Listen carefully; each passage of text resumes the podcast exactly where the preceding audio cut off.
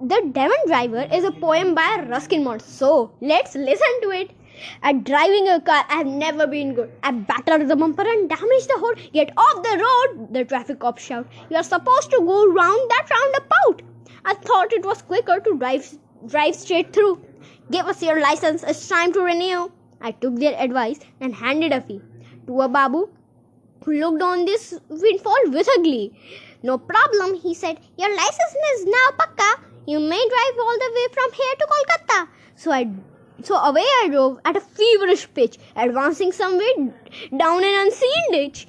Once back on the highway, I soon joined the fray of hundreds of drivers who wouldn't give way. I skimmed past his truck and revolved around a van.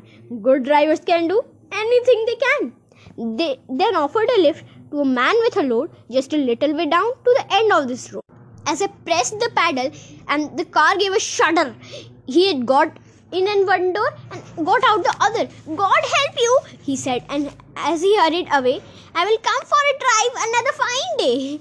I came to that roundabout, round it I sped, eager to get to my dinner and bed.